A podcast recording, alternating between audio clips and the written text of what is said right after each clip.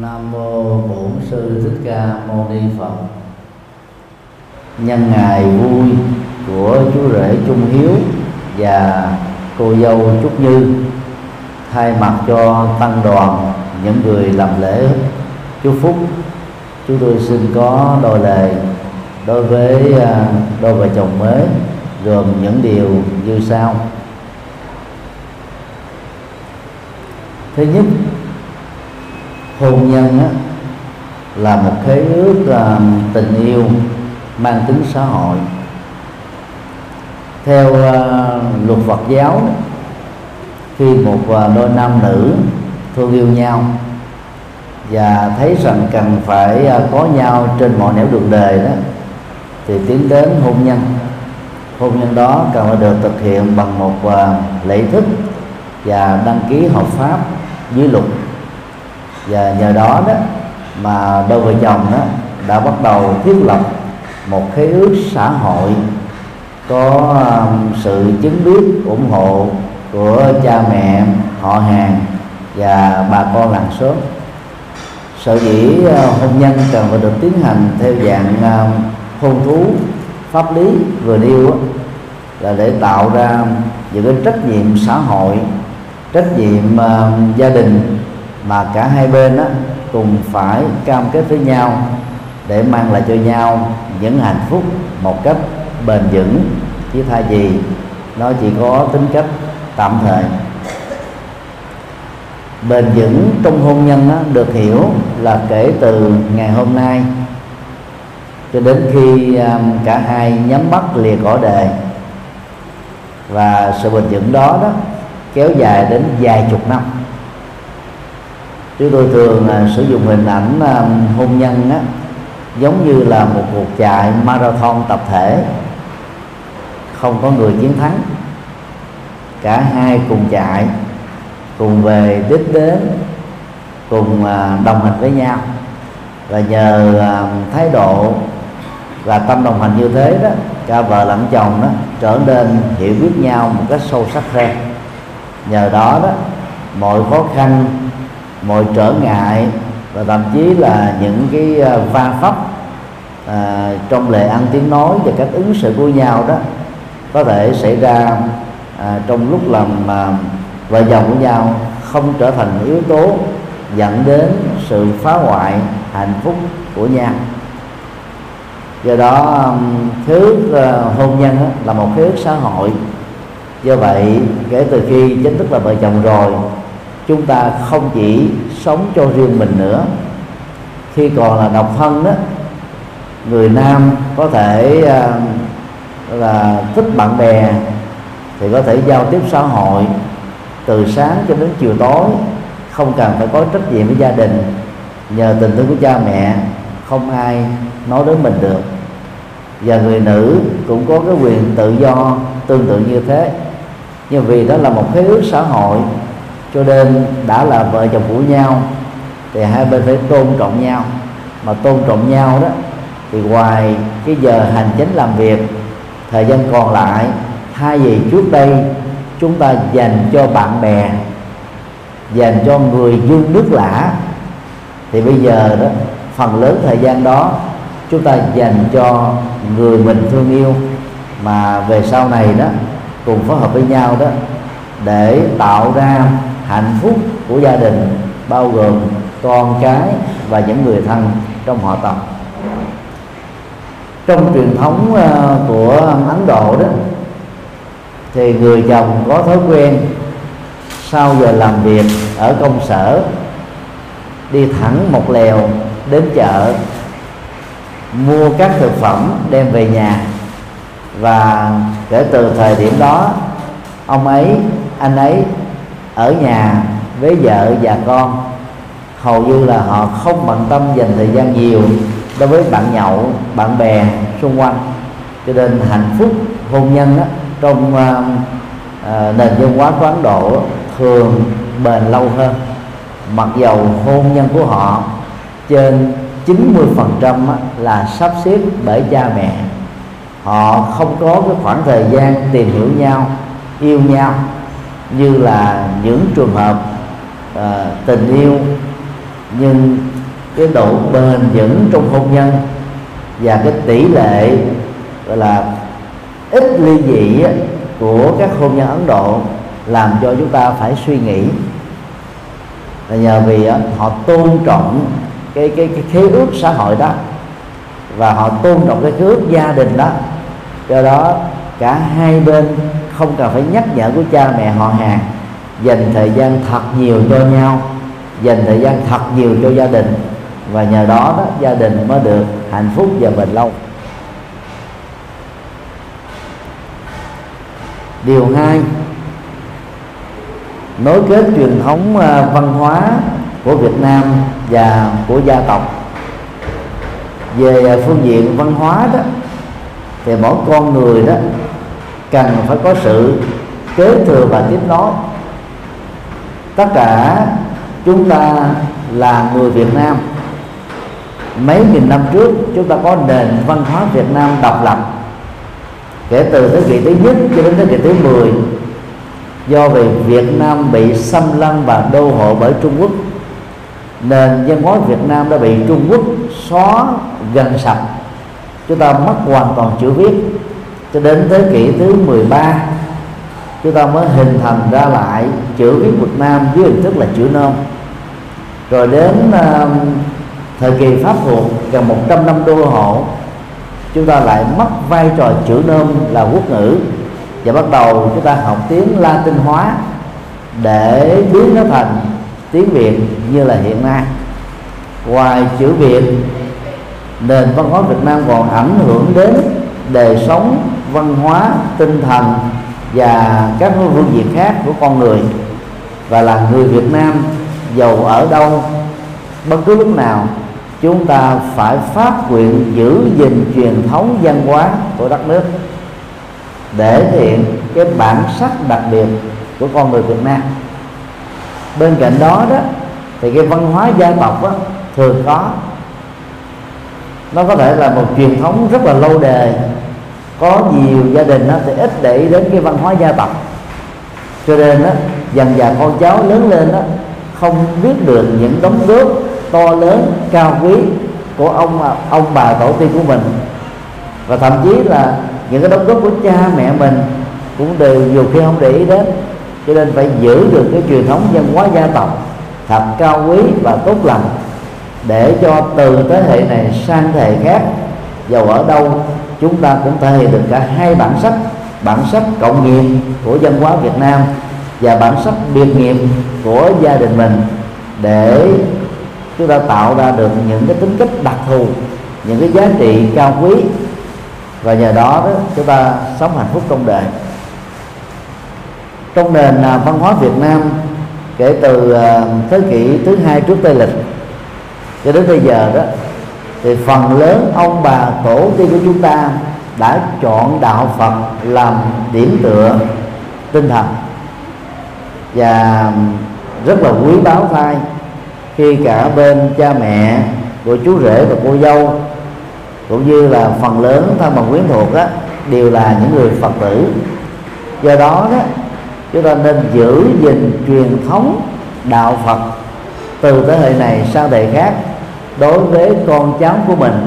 Mà muốn như thế đó thì các bậc cha mẹ từ lúc đó, là nuôi cái mầm sống ở trong bào thai của người vợ thì cần phải gọi là hôn đúc cái tinh thần à, tâm linh đó cho con em của mình. Bằng cách đó là người mẹ phải giáo dục con bằng thai giáo. Tức là bên cạnh những lời ru tiếng hát cho đứa con trong bào thai, để đứa con có được cái tình yêu, tình thương của cha mẹ.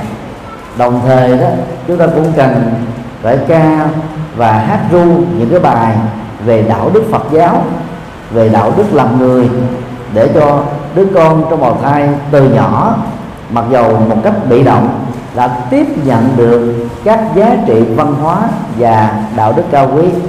Thì nhờ đó, khi sinh ra, lớn lên đó, tố chất này sẽ giúp cho các cháu đó có thể trưởng thành ngoài thể chất, còn có một đời sống tinh thần văn hóa rất là rất là sâu sắc và rất là có ý nghĩa cho tương lai của chúng.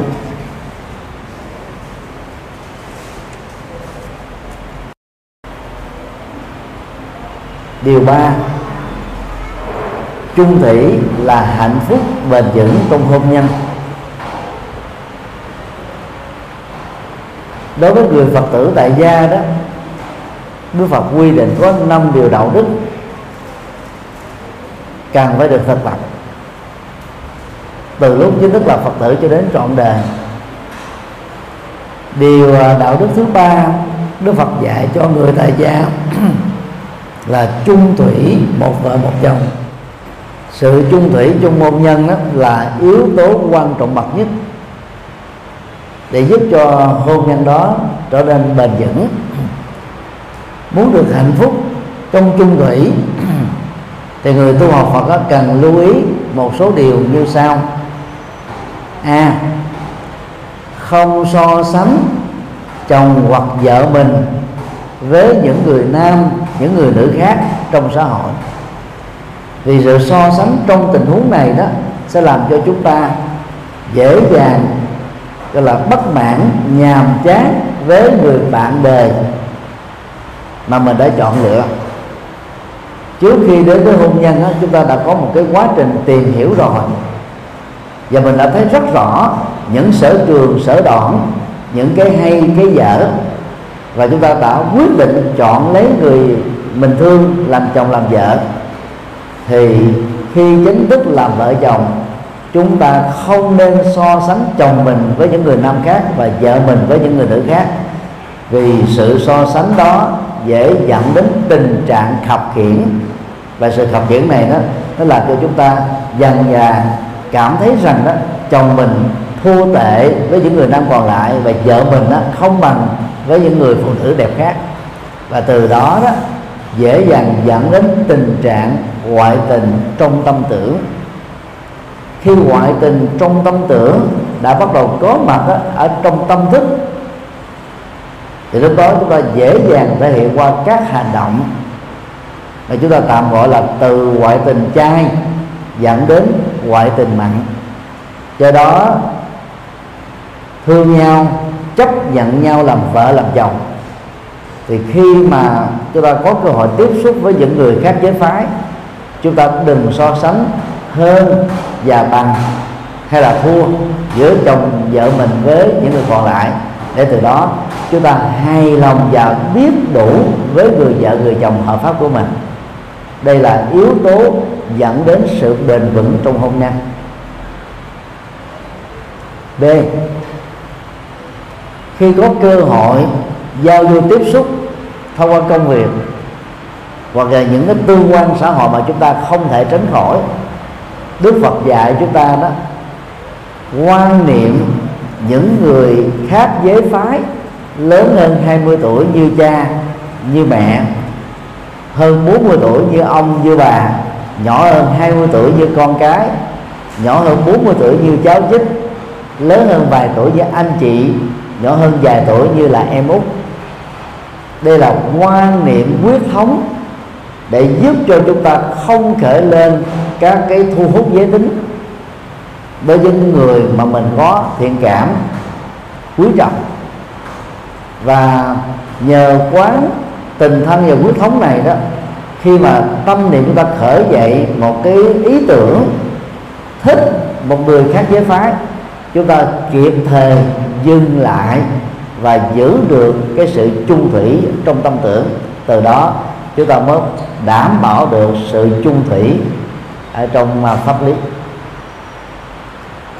C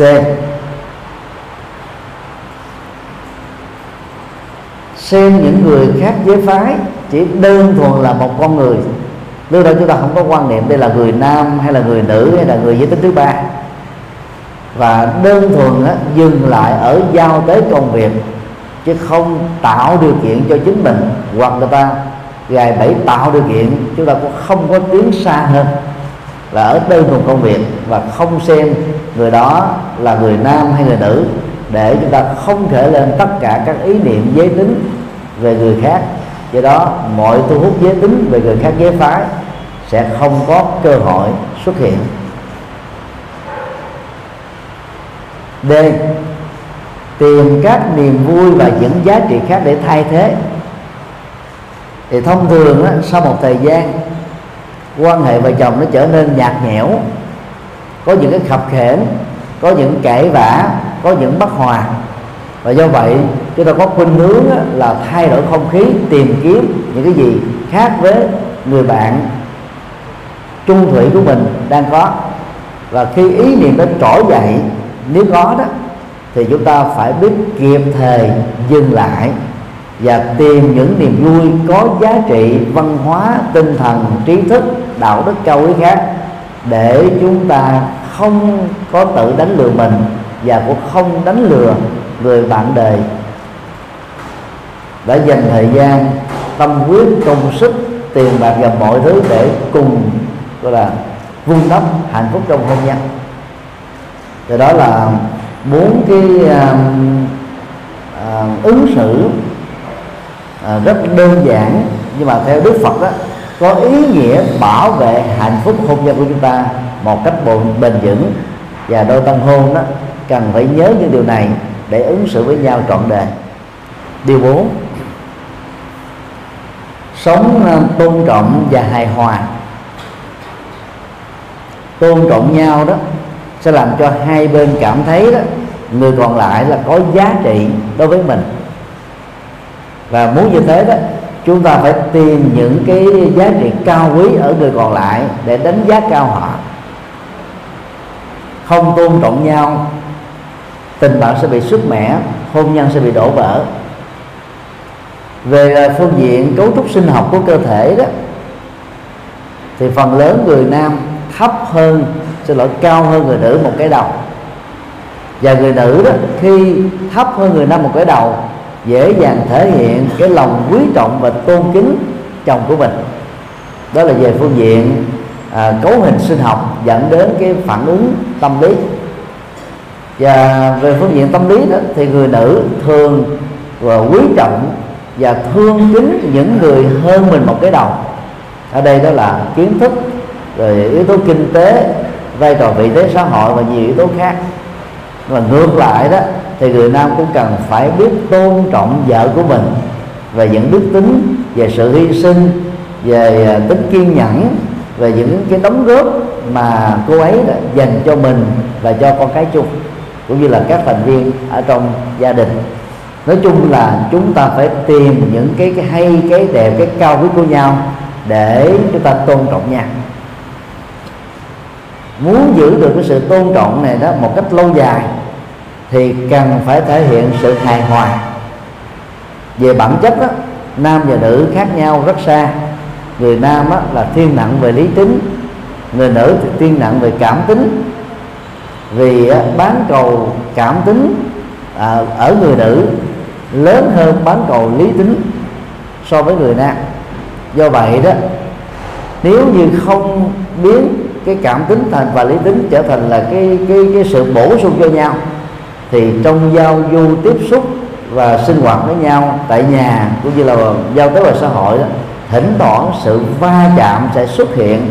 Và nếu không tìm yếu tố hài hòa để hàn gắn lại đó thì hạnh phúc trong hôn nhân rất khó có thể bền vững. Do đó đôi vợ chồng cần phải nỗ lực cam kết với nhau tránh xung đột. Tránh đó là chúng ta phòng hờ khi nó còn là một nguyên nhân tiềm ẩn. Khi thấy một cái hành xử nào đó có thể làm cho người còn lại không vui. Thì chúng ta cần phải truy tìm đâu là nguyên nhân dẫn đến sự nông nổi đó và sớm dừng lại kịp thời. Chờ khi cái cái cái, cái xung đột mâu thuẫn xuất hiện rồi đó mới đi giải quyết nó chúng ta đã bị trễ đi một bước rồi. Bởi vì đó mọi xung đột phần lớn đều bắt nguồn từ các mâu thuẫn mọi mâu thuẫn đều có các nguyên nhân hoặc chủ quan hoặc khách quan, hoặc thiếu hiểu biết, hoặc là hiểu lầm, hoặc là những cái tác động, vân vân, hoặc là có nhiều cái điều kiện khác. Khi chúng ta truy tìm được nguyên nhân của các xung đột và mâu thuẫn, chúng ta mới tránh được nó từ trong trứng nước. Nhờ đó đó, cái tình cảm vợ chồng không bị sút mẻ. Và khi đã lỡ bị xung đột rồi, phải hướng đến tìm giải pháp. Phương tây có câu ngạn ngữ người thất bại thường tìm các lý do để biện hộ. Người thành công đó, thì thường tìm các giải pháp để hướng đến. Và Phật giáo đó thì sử dụng luôn cả hai phương diện. Thứ nhất đó là truy tìm nguyên nhân để chúng ta tránh các cái hậu quả tương tự không thể xảy ra trong tương lai tuy nhiên đó, dừng lại trong việc truy tìm nguyên nhân không chưa đủ phải hướng đến cái việc tìm giải pháp do đó bỏ qua tiếng lệ mà làm cho một trong hai người đó không hài lòng thì chúng ta phải biết dừng lại kịp thời. Ông bà tổ tiên Việt Nam có câu dạy rất là sâu sắc. Cơm sôi bớt lửa. Thời này đó cái câu nói đó ít được giới trẻ biết đến thời xưa đó các gia đình đó đều có cái bếp. Cái bếp thì có à, ba cái chụm để đặt cái nồi lên. Nấu cơm nấu thực phẩm thường bằng củi. Khi mà cơm bắt đầu sôi đó thì cha mẹ chúng ta dạy chúng ta là phải rút củi ra. Rồi than á, ở trong cái lò đó chúng ta phải rải đều xung quanh để cho cơm không rơi vào tình trạng bị khê ở mặt đáy của à, cái nồi và không trở nên bị sống ở trên mặt trên của cái nồi và nhờ rút lửa củi ra đó thì cơm mới chín đều được. Thì lửa đây tượng trưng cho sự nóng giận lời nóng giận hành động á, bạo lực bạo động ở trong gia đình. Và lỡ mà một trong hai người có thể hiện các hành vi như thế đó thì người còn lại phải biết rút lửa sanh hẳn ra. Và theo Phật giáo đó chúng ta dùng phương pháp thay thế lúc đó đổi chủ đề của cuộc nói chuyện qua một nội dung mới, thì cái cơn giận dữ bực tức đang diễn ra, nó có cơ hội lắng dịu xuống, khoanh dùng lại. Giống như là chúng ta chích thuốc, chích ngừa vậy. Khoanh dùng nó lại, không để cho nó lây lan lớn hơn nữa. Nhờ đó đó là cái tình hạnh phúc ở trong hôn nhân đó, nó mới có thể được hâm nóng thường xuyên. Chứ cãi vã với nhau đó, nó tàn phá rất nhiều thứ cho nên phải chịu khó làm chủ cảm xúc, làm chủ lời nói, làm chủ sự ứng xử để chúng ta không làm cho vấn đề nó trở nên nghiêm trọng. Lỡ mà khi nỗ lực, rút lửa sân hận ra không thành công, người còn lại vẫn tiếp tục là thừa thế xông lên, thì trong tình huống đó chúng ta nên đổi không gian. Lúc đó mình giả vờ đang có bận một cái việc gì đó rời khỏi gia đình, để chúng ta hít thở cái không khí trong lành đó rồi suy nghĩ lại, tìm kiếm các nguyên nhân tại sao nó ra như thế. Rồi trở về nhà, thì lúc đó đó là bên người nào bắt đầu nó cũng có cơ hội để thư giãn nè. Quên đi dần rồi. Thì cái căng thẳng đó, nó không có cơ hội được là tăng trưởng và nuôi lớn. Sau đó chúng ta phải tìm kiếm những cái lỗi của mình để xin lỗi người còn lại và người còn lại phải ứng xử cao thượng, rộng lượng để bỏ qua, không ghim ở trong lòng, không nhớ dai nhớ dài, nhớ dở. Nhờ đó đó, những cái trục trặc, hụt hạt đó dễ dàng được vượt qua. Như vậy, khi mà mà vợ và chồng có sự tôn trọng nhau và cam kết với nhau sống trong sự hài hòa đó, thì chúng ta giàu có gặp khó khăn về điều kiện kinh tế, vẫn có thể nuôi lớn được hạnh phúc hàng ngày, hàng giờ, hàng tháng, hàng năm. Và đây chính là cái nhu cầu rất quan trọng mà bất cứ cặp vợ chồng nào muốn được hạnh phúc cũng cần phải ghi nhớ. Điều năm, trách nhiệm với con cái. Trong bài kinh à, thiện sanh mà chúng ta vừa có dịp đọc qua đó, thì cha và mẹ phải có năm trách nhiệm đạo đức đối với con mình và hồi đáp lại đó thì con cái cũng phải có trách nhiệm đạo đức đối với cha mẹ. Trung bình là sau một năm à, hôn nhân hợp pháp đó, thì đôi vợ chồng thường có con. Thì lúc đó đó, người chồng trở thành cha, người vợ trở thành mẹ. Và để cho con em mình có một cái tương lai tươi sáng đó, thì cha mẹ phải làm thầy cô giáo của con em mình về phương diện đạo đức ở nhà ngày nay cái xã hội Việt Nam đang bị khủng hoảng đạo đức rất là nghiêm trọng. Tỷ lệ tội phạm ngày càng gia tăng.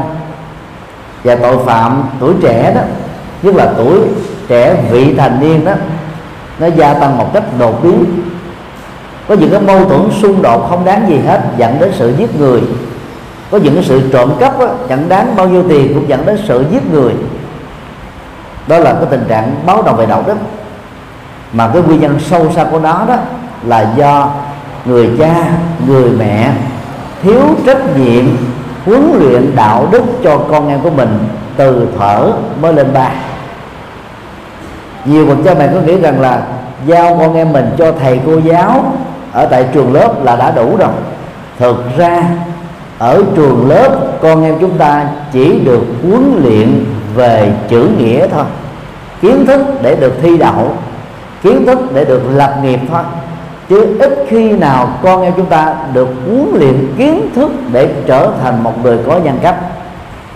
Môn đạo đức học đó đã bị loại bỏ ra khỏi nhà trường Việt Nam ở ba bốn thập niên rồi. Gần đây mới đưa cái môn giáo dục công dân vào. Mà môn giáo dục công dân đó là không chú trọng về việc giáo dục đạo đức. Cho nên cha và mẹ hơn hay ít trở thành bậc thầy về đạo đức cho các em của mình. Và nhớ điều đó để chúng ta không phải nuối tiếc về sau này khi con em chúng ta có những cái thói hư tật xấu do tập tành với à, bạn bè xấu. Do đó người mẹ cần phải dạy đạo đức cho con, người cha phải dạy đạo đức cho con. May mắn chúng ta là phật tử đã được học đạo đức của phật dạy gồm có năm điều không giết người bảo vệ hòa bình, không trộm cắp, biết chia sẻ và tặng biếu sở hữu hợp pháp của chúng ta cho những người kém may mắn hơn. Chung thủy một vợ một chồng và khích lệ mọi người cùng sống với cái văn hóa ứng xử đó. Không lừa dối, nói những lời có sự thật, nói những lời hòa hợp đoàn kết, nói những lời có văn hóa và lịch sử nói những lời có giá trị và lợi ích và cuối cùng đó là không sử dụng ma túy, rượu và các độc tố, cam kết sức khỏe, chăm sóc hạnh phúc cho người thân. Đây là năm điều đạo đức Phật dạy rất quan trọng. Và chúng ta cần phải huấn luyện con em của mình đạt được cả trọn vẹn năm điều đạo đức này. Ngoài ra đó, theo Đức Phật đó, đạo đức phải bắt đầu bằng cái tâm vô ngã và dị tha chúng ta nghĩ đến cái lợi ích của um, đại đa số, chứ không phải là lợi ích của bản thân mình hay là lợi ích nhóm. Và phát xuất từ một động cơ cao quý như thế, các hành động của chúng ta nếu không trực tiếp mang lại lợi ích cho tha nhân, thì cũng không bao giờ gián tiếp mang lại những cái khổ đau cho bất kỳ một người nào.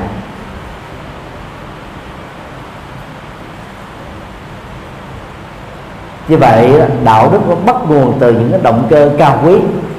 Hành động cao quý đó cũng phát xuất từ những cái nhận thức cao quý. Do đó ít nhất đó, mỗi ngày phải dành ra ba chục phút để giáo dục đạo đức cho con con thơ. Và dành thời gian ra để um, ôn tập cho con em của mình. Hoặc là kiểm tra cái việc học của con em của mình nếu thấy những cái dấu hiệu bất ổn đó, chúng ta phải kịp thời chỉnh sửa liền. Về về việc uh, nuôi dạy đạo đức cho con em cũng giống như là chúng ta làm cây bonsai tạo dáng tạo hình cho cái tính cách của con em của mình. Còn lớn lên rồi đó là con người có thói quen sống với thói quen thôi. Cho nên thói quen tốt đó, cần phải được gieo rất từ nhỏ thì lớn lên này chúng ta giàu không có trực tiếp hay là tiếp tục giáo dục cho con em chúng ta con em chúng ta cũng đã trở thành những người cao quý và đạo đức rồi. Cho nên phải dành thật nhiều thời gian cho con em của mình nhất là những năm tháng đầu đời đó ở tuổi lên 2, lên 3 cho đến tuổi 12, 13 10 năm đó đó cần phải giáo dục đạo đức thật tốt cho con em các gia đình của Ấn Độ có cái phân công lao động giữa vợ và chồng. Nếu như à, người chồng đó chịu trách nhiệm kinh tế của gia đình, thì người vợ chịu trách nhiệm giáo dục đạo đức cho đứa con. Hiện nay đó, Ấn Độ có khoảng 1 tỷ hai người, khoảng 400 triệu người sống dưới cái mức nghèo, rất mồng tên nhưng mà tỷ lệ tệ tội phạm của Ấn Độ rất thấp so với Việt Nam nếu chúng ta đổ lỗi cho cái nghèo dẫn đến đạo tặc thì nó là chỉ là một nguyên do thôi chứ không phải là nguyên nhân chính. Thì những nước nghèo mà đại đa số quần chúng á, lâm một cái hoàn cảnh khó khăn kinh tế như là Ấn Độ phải là cái nước có tỷ lệ tội phạm lớn bao nhiêu nhưng mà ngược lại chúng ta thấy là tỷ lệ tội phạm rất thấp. Là nhờ các bà mẹ Ấn Độ đó dành một ngày trung bình là 14 tiếng đồng hồ để mà chăm sóc cho con cái. Ai có dịp đi chiêm bái Phật tử Ấn Độ sẽ thấy đó. Các cái xe bán hàng quà lưu niệm quà văn hóa khi à, tối đóng cửa người ta chỉ lấy à, cái tấm bạc xanh trùng lên và dây buộc lại thôi. Không hề có ổ khóa cũng không cần phải đem về nhà. Để ngay cái chỗ bán. Sáng hôm sau tiếp tục mà 10 giờ ra ngoài cửa hàng, mở ra. Không ai ăn cắp cái gì hết không bị mất đi. Nhưng mà nếu mà để những cái món hàng quá đắt tiền đó mà ở ngoài chợ búa Việt Nam mà không có khóa, không có kênh gác, thì sáng hôm sau cả xe lẳng vật đều bị mất hết nhưng mà ở Ấn Độ người ta không ăn cắp. Tại vì ta ảnh hưởng được cái đạo đức từ cái sự giáo dục của người mẹ. Và cái nền à, văn hóa đạo đức này nó ảnh hưởng rất tích cực ở các nước như là Tích Lan, Miến Điện, Thái Lan, Lào, Campuchia. Tất cả thì nhờ vào cái đức giáo dục của người mẹ.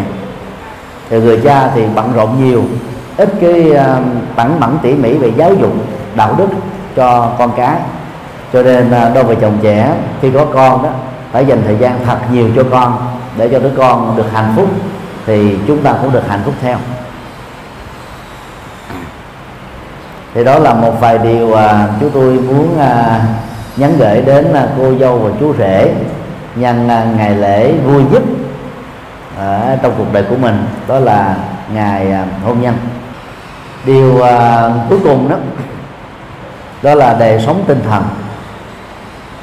Trong à, thời hiện đại đó thì con người à, chạy đua với thời gian con người bị sức ép bởi uh, kinh tế tiền lương ở Việt Nam thì quá thấp mà vật giá thì leo thang cho nên à, hầu như là con người dành phần lớn thời gian cho cái việc tạo ra đồng tiền thôi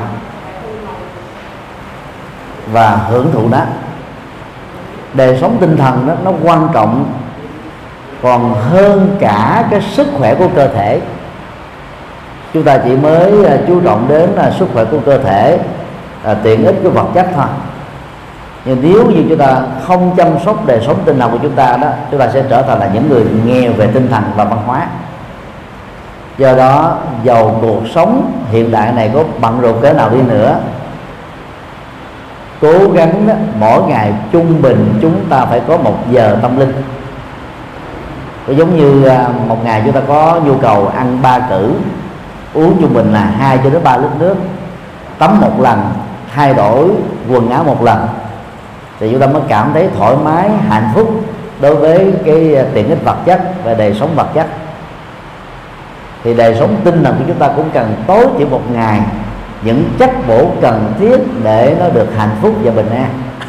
Như vậy nó cái các là theo Phật giáo đó, chúng ta cần phải có một cái sự cân bằng giữa đời sống vật chất và tinh thần rất tiếc là phần lớn những người phật tử ít để ý đến yếu tố này.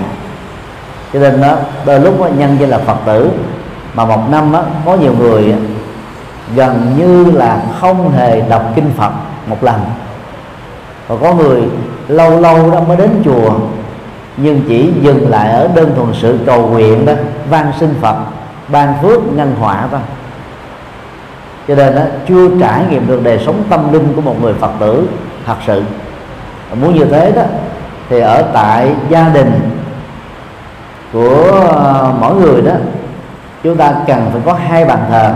Bàn thờ ông bà tổ tiên để uống nước giếng nguồn và đền tạ công ức của những thế hệ đi trước. Và nhờ đó, đó chúng ta giúp cho các thế hệ đi sau nhớ được cái cái ơn sanh thành dẫn dụng để tiếp nối bên cạnh đó chúng ta cần phải có một bàn thờ tâm linh, đó là bàn thờ phật, để học hỏi các nhân nhân đức cao quý của các ngài. Và bàn thờ tâm linh đó cũng là cái cách để chúng ta trải nghiệm đời sống tinh thần mỗi ngày, ít nhất là một giờ đồng hồ. Nếu không đến chùa được, thì cũng phải dành thời gian một giờ để đọc những bài kinh triết lý của Đức Phật dạy suốt 45 năm à, thuyết pháp á, Đức Phật đã để lại khoảng là ba chục ngày ba chục ngàn bài kinh chân lý. Và rất biết đó nhiều Phật tử suốt một đời người chỉ đọc được có một hai bài thôi. Từ à, năm 1992 đó chúng tôi đã biên tập và xuất bản quyển uh, kinh tụng hàng ngàn, gồm một ngàn trang. Năm 2013 thì xuất bản cái quyển uh, kinh Phật cho người tại gia chia làm năm nhóm kinh các kinh dạy về đạo đức các kinh đó dạy về gia đình, xã hội và đất nước. Các kinh à, dạy về à, triết lý. Các kinh dạy về nghệ thuật vượt qua nỗi khổ niềm đau và thực tập thiền định để chuyển hóa thân tâm. Và các kinh về tịnh độ. Thì mỗi ngày chúng ta nên dành thời gian tối thiểu 30 phút để đọc những bài kinh triết lý của Đức Phật. Nhờ đó đời sống tinh thần chúng ta trở nên vững chãi hơn, phong phú hơn. Chúng ta biết được nhiều cái à, túi khôn triết học của Đức Phật để có thể giải quyết được các vấn nạn nỗi khổ niềm đau của kiếp người. Và chúng ta cũng phải cần có ba chục phút để tĩnh tọa hoặc niệm phật hoặc ngồi thiền để làm chủ dòng cảm xúc, làm chủ thái độ, làm chủ tâm tư, làm chủ nhận thức.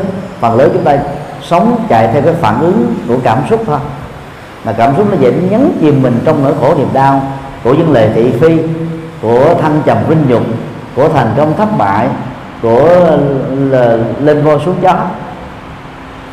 Là nhờ thực tập tĩnh tại đó, thì trong mọi biến cố của cuộc đời do vô thường, chúng ta vẫn trở nên điềm tĩnh để tiếp tục sống hạnh phúc và bình an.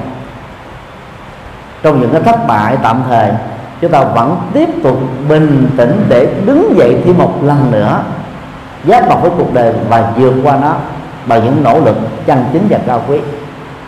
Do đó, rất mong à, phật tử tại gia dành ít nhất một ngày, một giờ cho đời sống tinh thần. Chúng ta sẽ thấy cuộc sống trở nên có ý nghĩa hơn, có giá trị hơn.